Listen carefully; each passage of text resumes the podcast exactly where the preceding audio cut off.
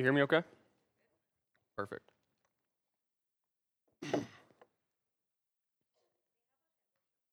Yeah. Give it up for them.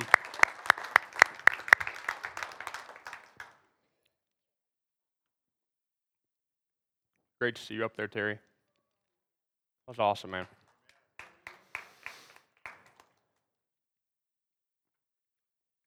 Welcome to Revelation Rock for anyone visiting today. This is our family room. Um, it's my honor to be up here and preach. I had a head cold come on me in the middle of the week, and Satan always tries to come against us when we have something really cool to deliver, right? So, wanted to uh, welcome you guys and uh, thank you for Isaac, Isaac for having me talk. Um, I'm going to open up in prayer, and then we're going to get into some scripture reading. Thank you, Jesus, for bringing us here today. Thank you, Lord, for ears to hear, softening hearts. Thank you that we were able to worship. Thank you, Jesus, just for the freedoms that you allow us to have and the influence that you give us to operate through your word, Lord. Thank you for the wisdom, favor, provision, and prosperity. Right people, right placing, right timing. All these unmerited things because of your sacrifice, Jesus. Thank you, Lord, for delivering my words to the congregation here, and they will hear them without condemnation. In Jesus' name we pray. Amen.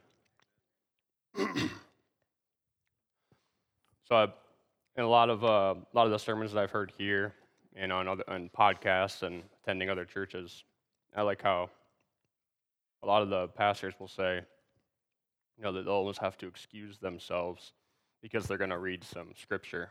You know, if you don't mind, we're going to read some scripture. It always is kind of like counterintuitive to me because why would I read anything else?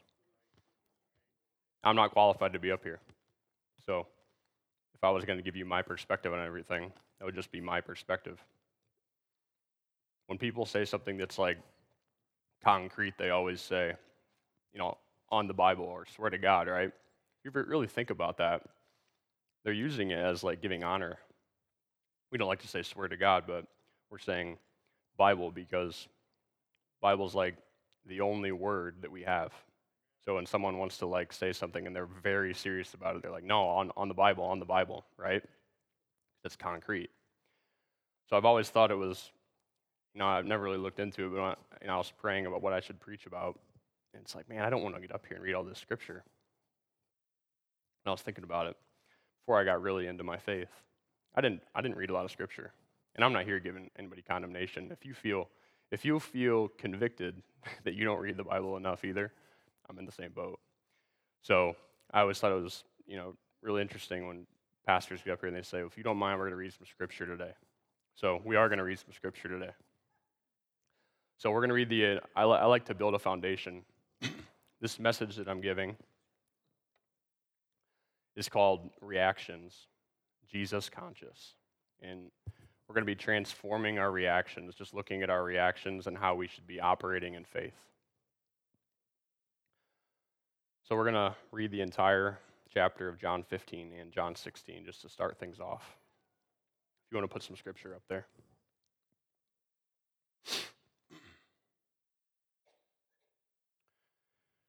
The vine and the branches. I am the true vine, and my Father is the gardener. He cuts off every branch in me that bears no fruit, while every branch that does bear fruit, he prunes, so that he will be even more fruitful. You are already clean because of the word I have spoken to you. Remain in me as I also remain in you. No branch can bear fruit by itself, it must remain in the vine. Neither can you bear fruit unless you remain in me. I am the vine, you are the branches. If you remain in me and I in you, you will bear much fruit. Apart from me, you can do nothing. If you do not remain in me, you are like a branch that is thrown away and withers. Such branches are picked up, thrown into the fire, and burned. If you remain in me and my words remain in you, ask whatever you wish, and it will be done for you. This is to my Father's glory, that you bear much fruit, showing yourselves to be my disciples. As the Father has loved me, so have I loved you. Now remain in me. If you keep my commands, you will remain in my love, just as I have kept my Father's commands and remain in his love. I have told you this, so that my joy may be in you and your joy may be complete. My command is this love each other as I have loved you. Greater love has no one than this to lay down one's life for one's friends. You are my friends if you do what I command. I no longer call you servants, because a servant does not know his master's business. Instead, I have called you friends. For everything that I have learned from my Father, I have made known to you. You did not choose me, but I chose you, and appointed you so that you might go and bear fruit, fruit that will last, and so that whatever you ask in my name, the Father will give you.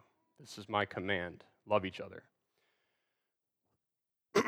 if the world hates you, keep in mind that it hated me first. If you, if you belong to the world, it would love you as its own.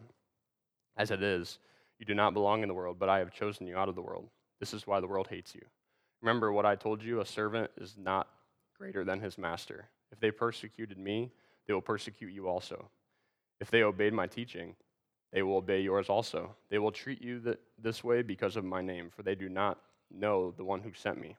If I had not come and spoken to them, they would not be guilty of sin, but now they have no excuse for their sin. Whoever hates me hates my Father as well. If I had not done among them the works no one else did, they would not be guilty of sin.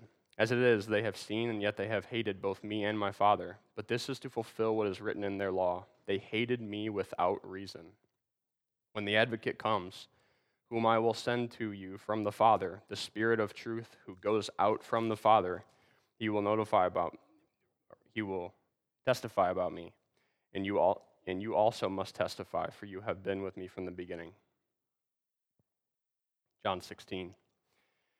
All this I have told you so that you will not fall away. They will put you out of the synagogue. In fact, the time is coming when anyone who kills you will think they are offering a service to God. They will do such things because they have not known the Father or me. I have told you this so that the time comes you will remember I warned you about them. I did not tell you this from the beginning because I was with you, but now I am going to him who sent me. None of you asks me, Where are you going? Rather, you are filled with grief because I have said these things. But very truly, I tell you, it is for your good that I am going away. Unless I go away, the advocate will not come to you. But if I go, I will send him to you. When he comes, he will prove the world to be in the wrong about sin, righteousness, and judgment. About sin, because people do not believe in me. About righteousness, because I am going to the Father, where you can no longer where you can see me no longer and about judgment because the prince of this world now stands condemned. I have much more to say to you, more than you can now bear. But when he, the Spirit of truth, comes, he will guide you into all truth. He will not speak on his own, he will speak only what he hears. He will tell you what is yet to come. He will glorify me because it is from me that he will receive what he will make known to you. All that belongs to the Father is mine. That is why I said the Spirit will receive from me what he will make known to you. Jesus, Jesus went on to say, In a little while you will see me no more. Then after a little while you will see me. At this, some of the disciples said to one another, What does he mean by saying, In a little while you will see me no more, and then after a little while you'll see me? And because I'm going to the Father, they kept asking, What does he mean by a little while? We don't understand what he's saying. Jesus said, or Jesus saw that they wanted to ask him about this, so he said to them, Are you asking one another what I meant when I said, In a little while you will see me no more, and then after a little while you will see me? Very truly I tell you, you will weep and mourn while the, while the world rejoices. You will grieve, but your grief will turn to joy. A woman giving birth to a child has pain because her time has come. But when her baby is born, she forgets the anguish because of her joy that a child is born into the world. So with you, now is your time of grief but I will see you again, and you will rejoice, and no one will take away your joy. In that day you will no longer ask me anything. Very truly, I tell you, my Father will give you whatever you ask in my name. Until now, you have not asked for anything in my name. Ask, and you will receive. Your joy will be complete.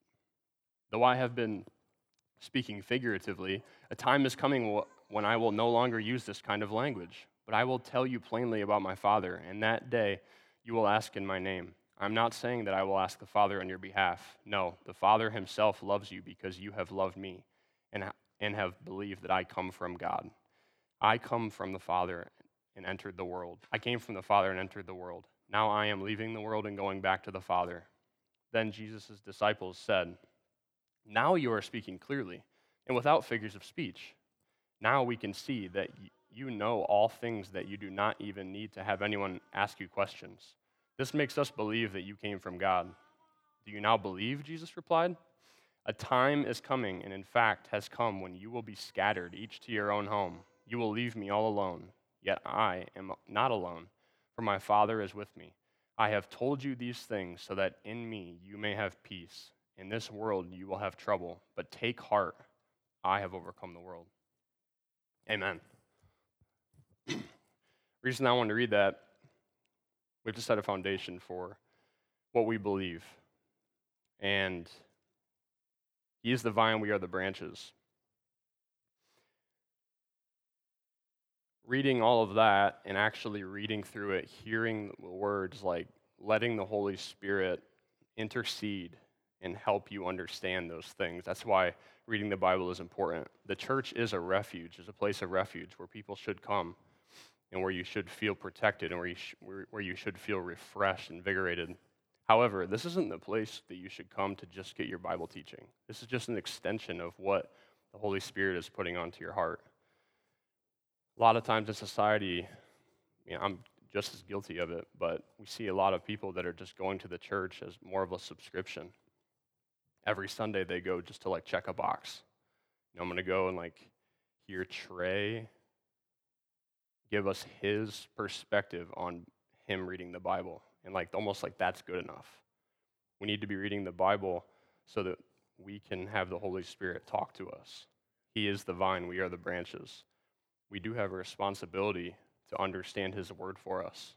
God's word for me and the Holy Spirit's mission for me isn't the same as it would be for Isaac, for Terry, for my wife, for any, any other member of the body. We all have a different calling on our life. But with this in mind, that He is the vine and we are the branches, we are acting as conduit for Jesus. That's what allows us to have confidence. That's what allows us to have a finished work belief. And I think that's also like really when you lately I've been getting a revelation on like all these phrases that we use that we toss around. Like finished work. If you think about that, it's basically just saying you believe in Jesus. Like why do we have to specifically say that we're finished work Christians? What is a non-finished work Christian? The finished work, the work that we're talking about, the job or the task that was completed was Christ died for our sins, correct? So we're finished work Christians. We believe that Christ died for our sins so that we don't have to earn it anymore. So we don't have to earn his love. So I want to look at a couple different passages in scripture and we're going to look at how we would how we react to things and how we should react knowing that we are the conduit, that we are branches, and Jesus, Jesus is our vine. First passage of scripture I want to read from is Acts 19, 1 through 21. Let's turn there. You can put it up on the screen too, Gene.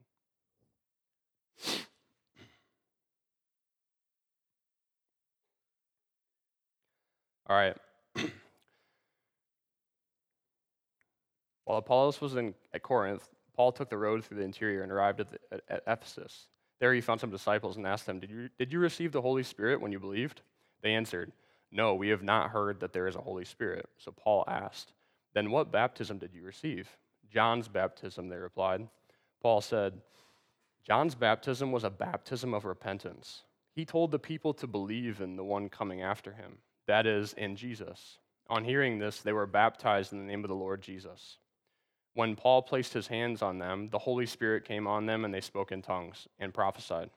There were about 12 men in all. Paul entered the synagogue and spoke boldly there for three months, arguing persuasively about the kingdom of God. But some of them became obstinate. They refused to believe and publicly maligned the way. So Paul left them. He took the disciples with him in discussions daily in the lecture hall of Tyrannus.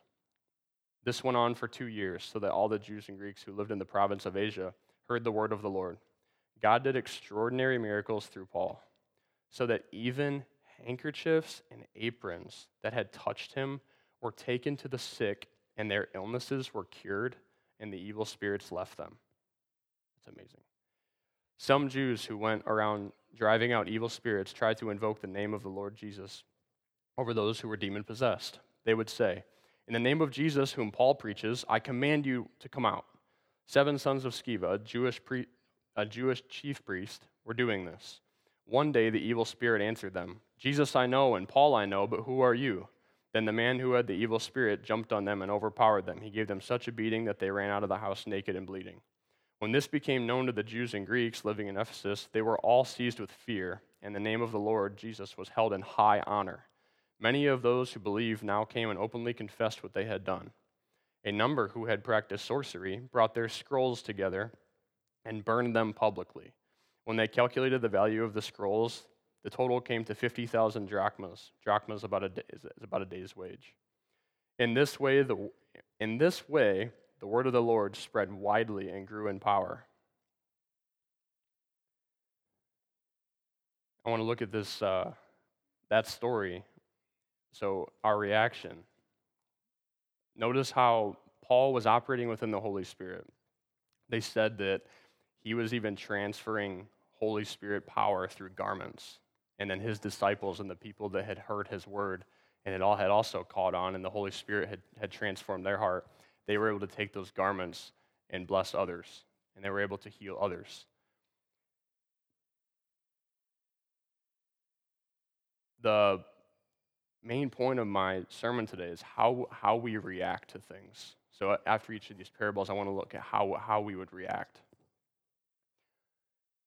You know a lot of times uh, I'll sit in you know, in my office or I'll sit at like when I was growing up in my grandparents' house and they don't have much else to do, so like they talk on the phone, you know, like to catch up with others. It's amazing, even you know, even in today's society, even my generation of people, how when we talk on the phone, we can talk about negative things forever. We can pivot, we can give them our take on something. Oh, you're sick. Oh, I was sick once. Oh, how long have you been sick? Like, this conversation can go on for 30, 40, 40 minutes, an hour, talking and commiserating about things that have negative aspect, right? We see here, Paul baptized these guys in the Holy Spirit, and then they were so on fire with it, they just believed that even through a handkerchief and a garment, they could take this into into any of their circumstances and even in their friend groups, and they could heal people. To me, that's amazing because, like, we read these Bible stories and we think, like, oh man, it's a really cool story. it's like real life. That's, that's still applicable today. But we, we get in the way. We like to clog up our conduit with natural understanding, which isn't even understanding, just doubt. So I want to look at one more. I want to look at uh, two, two other uh, parables. We're going to get, get, get, deeper into this. This next, uh, next one is John 11, 1 through 44.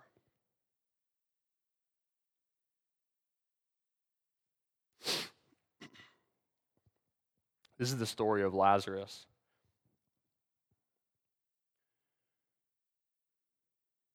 How many people in here, just by a raise of hands, know the story of Lazarus? Yeah? Okay.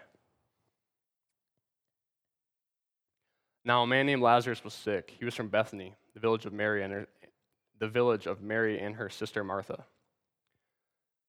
This Martha, or this Mary, whose brother Lazarus now lay sick, was the same one who poured perfume on the Lord and wiped his feet with her hair. So the sisters sent word to Jesus, Lord, the one you love is sick. When he heard this, Jesus said, The sickness will not end in death. No, it is for God's glory that God's Son may be glorified through it. Now, Jesus loved Martha and her sister and Lazarus. So when he heard that Lazarus was sick, he stayed where he was for two more days. Then he said to his disciples, Let us go back to Judea. But, Rabbi, they said, a short while ago the Jews, were try- the Jews there tried to stone you, and yet you're going back? Jesus answered, Are there not 12 hours of daylight? Anyone who walks in the daytime will not stumble, for they, for they see by this world's light. It is when a person walks at night that they stumble, for they have no light. After he had said this, he went on to tell them, Our friend Lazarus has fallen asleep, but I am going there to wake him up.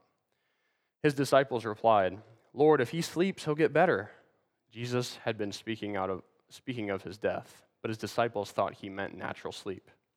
So then he told them plainly, Lazarus is dead, and for your sake, I am glad I was not there, so that you may believe but let us go to him. Then Thomas said to the rest of his disciples, Let us also go, that we may die with him. I talked about this in our men's group, and like I think this is there's the Bible's filled with satire, and like if you read it and you actually like read it over and over, like Thomas is being like facetious. He's like using dry humor here. It's like, you know, said to the rest of the disciples, Let us also go with Jesus so that we can die with him. So let's continue. On his arrival, Jesus found that Lazarus had, had already been in the tomb for four days. Now, Bethany was less than two miles from Jerusalem, and many Jews had come to Martha and Mary to comfort them in the loss of their brother. When Martha, when Martha heard that Jesus was coming, she went out to meet him, but Mary stayed at home. Lord, Martha said to Jesus, If you had been here, my brother would not have died. But I know that even now God will give you whatever you ask. Jesus said to her, Your brother will rise again. Martha answered, I know he will rise again in the resurrection of, on, at that last day. Jesus said to her, I am the resurrection and the life. The one who believes in me will live, even though they die and whoever lives by believing in me will never die. Do you believe this? Yes, Lord, she replied. I believe that you are the Messiah, the Son of God, who is to come into the world. After she had said this, she went back and called her sister Mary aside. The teacher is here, she said. He's asking for you. When Mary heard this, she got up quickly, went to him. Now Jesus had not yet entered the village, but he was still at the place where Martha had met him. When the Jews who had been with Mary in the house, comforting her, noticed how quickly she got up and went out, they followed her supposing she was going to the tomb to mourn there. When Mary reached the place where Jesus was and saw him, she fell at his feet and said, Lord, if you had only been here, my brother would not have died. When Jesus saw her weeping, and the Jews who had come along with her also weeping, he was deeply moved in spirit and troubled. Where have you laid him? he asked. Come and see, Lord, they replied. Jesus wept. Then the Jews said, See how he loved him? But some of them said, some of them said, could, could not he who opened the eyes of the blind man have kept this man from dying? Jesus, once more deeply moved, came to the oh, on.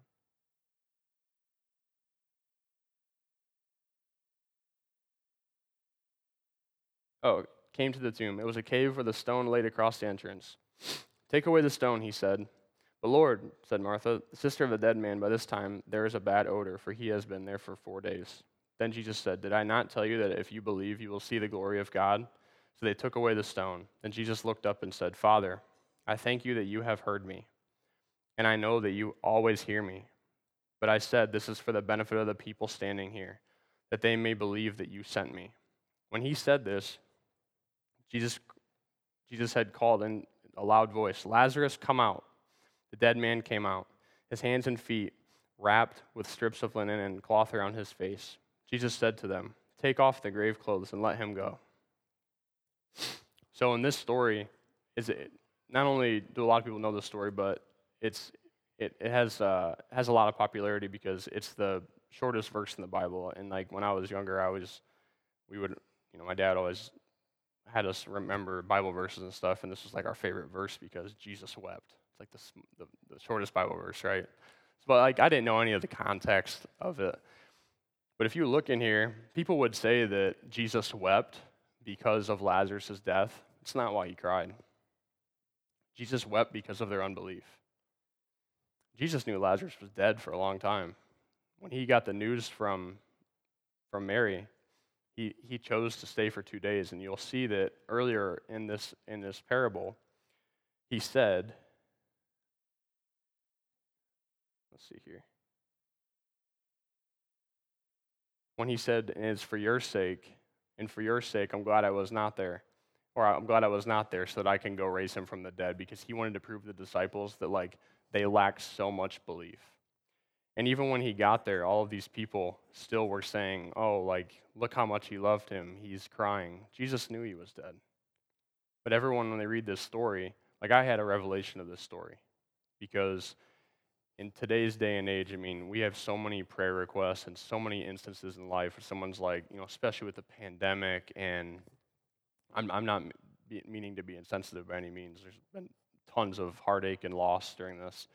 But there's so many times, like when we have misfortune in life, we just tend to stay negative. Jesus knew his friend had died. Yes, did he love his friend? Absolutely. But he also knew he's the, he's the Messiah. He had the power. He did what he did because he wanted to prove to the people around him and the people closest to him watch this. Watch what power you have. Watch the access that you have.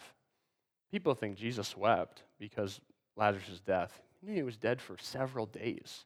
He wept because all of these people that were closest to him that knew his power were still doubting. This entire parable is just is basically like Jesus doing somewhat of like a teaching moment to be like, why, you know, why was I even sent here if all these people are still going to doubt me? And that's what's on my heart is we have this access and we the vine that we're connected to is the Messiah. Yet we still like to commiserate. Tell me how that makes sense. It's counterintuitive to even being a church. Let's look at one more parable.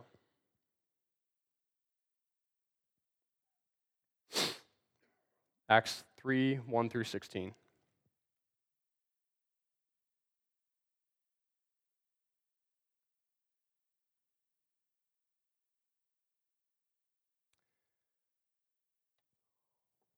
This is the uh, beggar at the gate. One day, Peter and John were going to the temple at the, at the time of prayer at three in the afternoon. Now, a man who was lame from birth was carried to the temple gate called Beautiful where he was put every day to beg for, from those going into the temple courts. When he saw Peter and John about to enter, he asked them for money. Peter looked straight at him, as did John. Then Peter said, Look at us. That's important right there. Look at us. So the man gave them his attention, expecting to get something from them. Then Peter said, Silver or gold I do not have, but what I do have I give to you. In the name of Jesus Christ of Nazareth, walk. Taking him by the right hand, he helped him up, and instantly the man's feet and ankles became strong. He jumped to his feet and began to walk. Then he went with them into the temple courts, walking and jumping and praising God. When all the people saw him walking and praising God, they recognized him as the same man who used to sit begging at the temple gate called Beautiful. And they were filled with wonder and amazement at what had happened to him. While the man held on to Peter and John with all the people astonished and came running to them in the place called Solomon's colonnade. When Peter saw this, he said to them, Fellow Israelites, why does this surprise you? Why do you stare at us as if our own power or godliness had made this man walk? Our own power or godliness. Highlight that. The God of Abraham, Isaac, and Jacob, and the God of our fathers has glorified his servant Jesus you handed him over to be killed, and you disowned him before Pilate, though he had decided to let him go. You disowned the holy and righteous one and asked that he murder that a murderer be released to you. You killed the author of life, but God raised him from the dead. We are witnesses of this. By faith in the name of Jesus, this man whom you see and know was made strong. It is Jesus' name and the faith that comes through him that has completely healed him, as you, all, as you can all see. I used to only read Acts 1 through 10 because it was just about them healing the beggar. And there's a lot in that. But when you hear Peter's explanation as to how it happened and what power they access to make it happen, it's amazing because he says, Why do you stare at us as if by our own power or godliness we made this man walk? So, looking at our reactions in 2022 and past years, any time that we have negative or misfortune, do we, do we immediately just say, in Jesus' name be healed? Do we say that? And I'm guilty of it as well. I don't. I'll tell you what I do. What I do feel is I feel a stirring. When I see somebody in a cast, I, I feel a stirring because I know I can heal them. And it's not me. But I know that the vine that I'm connected to, I'm an active branch. And I know, I've seen miracles. So what I'm, what I'm saying today is our reactions to things, I'm not perfect by any means at all. But as you can tell, these guys had nothing to give. But there's an important part here. And not, not all people that have misfortune or need healing are going to be healed. They have to want it, they have to be willing have to be able and they have to be willing. And they said, Peter said to him, Look at us. So the man gave, him, gave them his attention, expecting to get something from them. He had an expectant faith. He looked and he, he thought they're probably going to give, he's probably going to get some money. But he gave them his attention. He said, Silver and gold I do not have. In Jesus' name, rise up and walk. And he grabbed him by the hand because he made him stand up. He could have just said, In Jesus' name, you're healed, and let, let him go, and then they could have went on their way. Now, I'm not saying that wouldn't have worked. The reason that he made him, grabbed him by the hand, that guy had never walked in his entire life. He had been, he had been crippled from birth, it said. The reason he made him do that is because he needed to activate his faith. That guy had never even been in an upright position before. So, him pulling him up activated his faith of, wow, I'm up, I'm going to walk. The exact same way he made Peter get out of the boat. It, it was, it'd be easy for him to say, Yeah, well, through Jesus' name, do you think I can walk on water? Yes. He made him walk on water. And then doubt came in, he started to sink. I think a lot of times we try and let, we, we don't try, we just do. We're human beings. We let the natural get in the way. I was at a customer of mine one time, and it was on, we were on his farm. I won't mention any names, but we got in the car. He got in my truck. We drove back to his area where he had his forklift and everything. And then I could tell he, he's kind of, he wasn't getting around as well. He's kind of limping. And he was of older age. And I said, you know, get it, take my truck up to your house. I'll drop you off there. And he struggled getting in. And, like, you know, he's like, oh, you know, making noises and stuff. I said, you all right? He said, yeah. It's like, my, my knees, man, my hip. I was supposed to have surgery, but I, just, I couldn't. You know, I just I don't I don't want to do that. I said, okay, well, you all right? He's like, yeah. So I had to help him in the truck. We're driving, and like we had we had talked a little bit about faith, and like he had noticed my Bible in my truck, so we started talking about it. And by no means am I like glorifying myself here, but this is just an instance where I felt a stirring, and he had a willing heart to receive. So I asked him. I said, you know, you're are you a man of faith? Yep. Go to church, all this other stuff. Start talking. I said, You believe you believe in supernatural healing? Yeah. I said, So you believe in the Bible? Yeah. I said, Let's get that leg healed up. You mind if I lay hands on you? Is that weird? No. I said, All right, sounds good.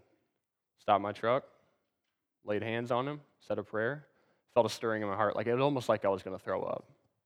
Like if I wouldn't have asked him, I've, I've always measured things like this when I'm working like within the with the Holy Spirit and trying to influence others. The feeling that I have, the nervousness of asking him, does that outweigh the regret that I'm going to have of not asking? It's always no. The regret would weigh very heavy. If I drove away not operating in faith and not stepping out of the boat, I would have felt way worse than him denying me. That's just how I that's how I do things. How I weigh it out. If he were to say no, get out of here, I lose a sale, fine. I stepped out for Jesus. I'll take that all day. Thank thank God he said yes. And we got to see a miracle. I prayed over that guy's leg, said a quick prayer, kept it short and sweet. I didn't ask any prerequisite questions either, like, you a finished work guy? You believe in miracles? Tell me a couple miracles in the Bible just to make sure that I know that you actually know the Bible. Like, there was no qualification that he needed to meet. Do you believe in miracles? Yes. Can I lay my hands on you so you can see a supernatural healing? Yes. All right, let's get it. Laid my hands on him. Thank you, Jesus. We rebuke this sickness and we rebuke this any iniquity in this man's body. We rebuke all this pain right now. In your name we pray. Amen. Guy's like, Amen. So he gets out of the truck, and I'm like, I, he, I can't let him get off that easy. I said, Hey, what's something you can't do? What's something that you couldn't do? Like, what did you struggle with? He's like, I haven't been on my knees in years. I said, Well, let's get on your knees then. Because I needed to make sure that he activated his faith. And I, I was doing it for him. I didn't want him to just be like, I want to get out of this awkward situation. I needed him to do it. This guy gets down on his knees and he says, I haven't done this in years. Gets right back up without even hands. Just boom, boom, down on his knees. Now he's like, this feels good. Boom, boom. No help at all. And I said, hey, man, have a great day. Praise God.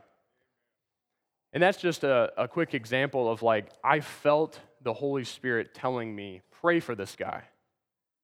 And I didn't, you know, record it for Facebook or do it for the glorification of myself or anything. I wanted to have an influence on him. And I think I pray for right people, right placing, and right timing all the time because God equips us to be disciples.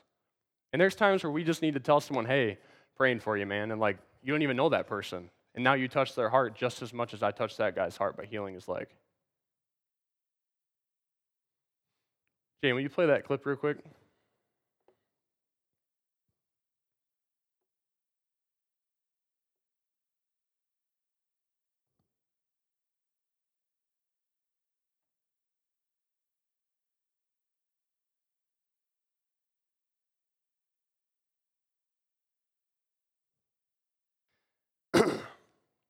I love that clip because if I were to if I were to start every day off with that clip, I wouldn't have a lot of doubt in my life. You know, he listed a lot of accolades for Jesus. If you were to bring people out, you would list their accolades. It's like when Tiger Woods is about to tee off, winner of this year and this year and this trophy and this trophy. He listed a lot of accolades bringing them out. What I want, I hate the word challenge because I am a firm believer that anytime you come to church and you put the effort in to come out and strengthen your belief and reinforce your faith, you should never leave church feeling discouraged. Ever. That's Bible. Never leave church feeling discouraged. God is love. God doesn't challenge us. One thing I do want us to try and transform in our life, though, is how we react to things. Let us think of that. Let us think of who our vine is and what his accolades are and how we can be successful and the influence we can have on people in turning around misfortune. Instead of listing, having a list of accolades like, yeah, but they have a weakened immune system. Well, it could be hereditary. Well, this person, you know, this happened to them because of their behavior. They had it coming. Or my favorite, well, that's not my job. It's the pastor's job. Not my job to heal them, not my job to lead them to the promised land. That's the pastor's job. Our job is to be a disciple. And the headliner that Satan loves to use on us is, well, what if it doesn't work? What if you pray for that guy and he hates you? What if you go to that hospital and pray for that person, they don't get healed? What then? Jesus only, the only thing he asks us is to plant the seed. We don't got to go back and dig it up and make sure it's still there. Our job is to plant the seed. So we are instructed to be a conduit for Jesus, and there's no place of fear or thought of failure. Where in this book has led, you, has led us to expect failure?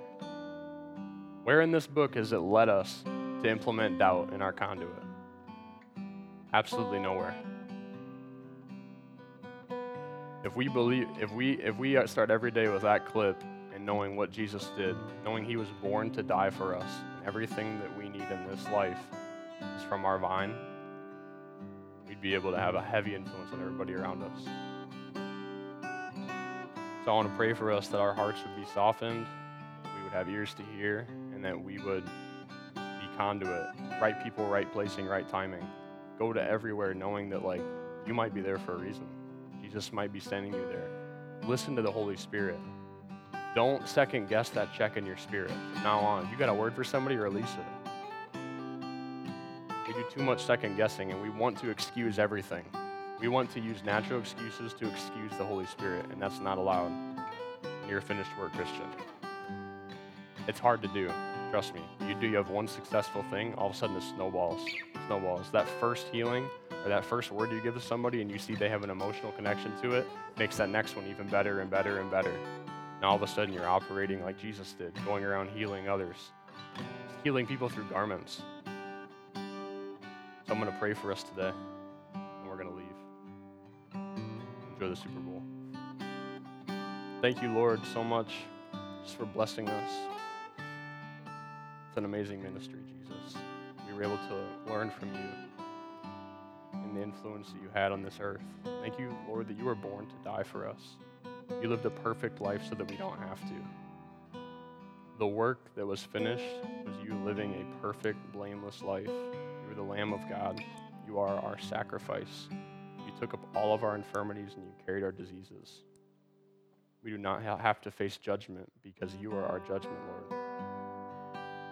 When we are accused of anything, we can say, but Jesus, but Jesus, but Jesus. Thank you, Lord, for the Holy Spirit, for leading us to areas that we can have, have influence on others, for unmerited favor, favor that we did not earn nor do we deserve, the righteousness of Christ, the right to stand before God. Thank you, Jesus, for hedge of protection, guardian angels over this body, and that you would bless us in the city and the country and everything that we put our hands to. In Jesus' name we pray. Amen.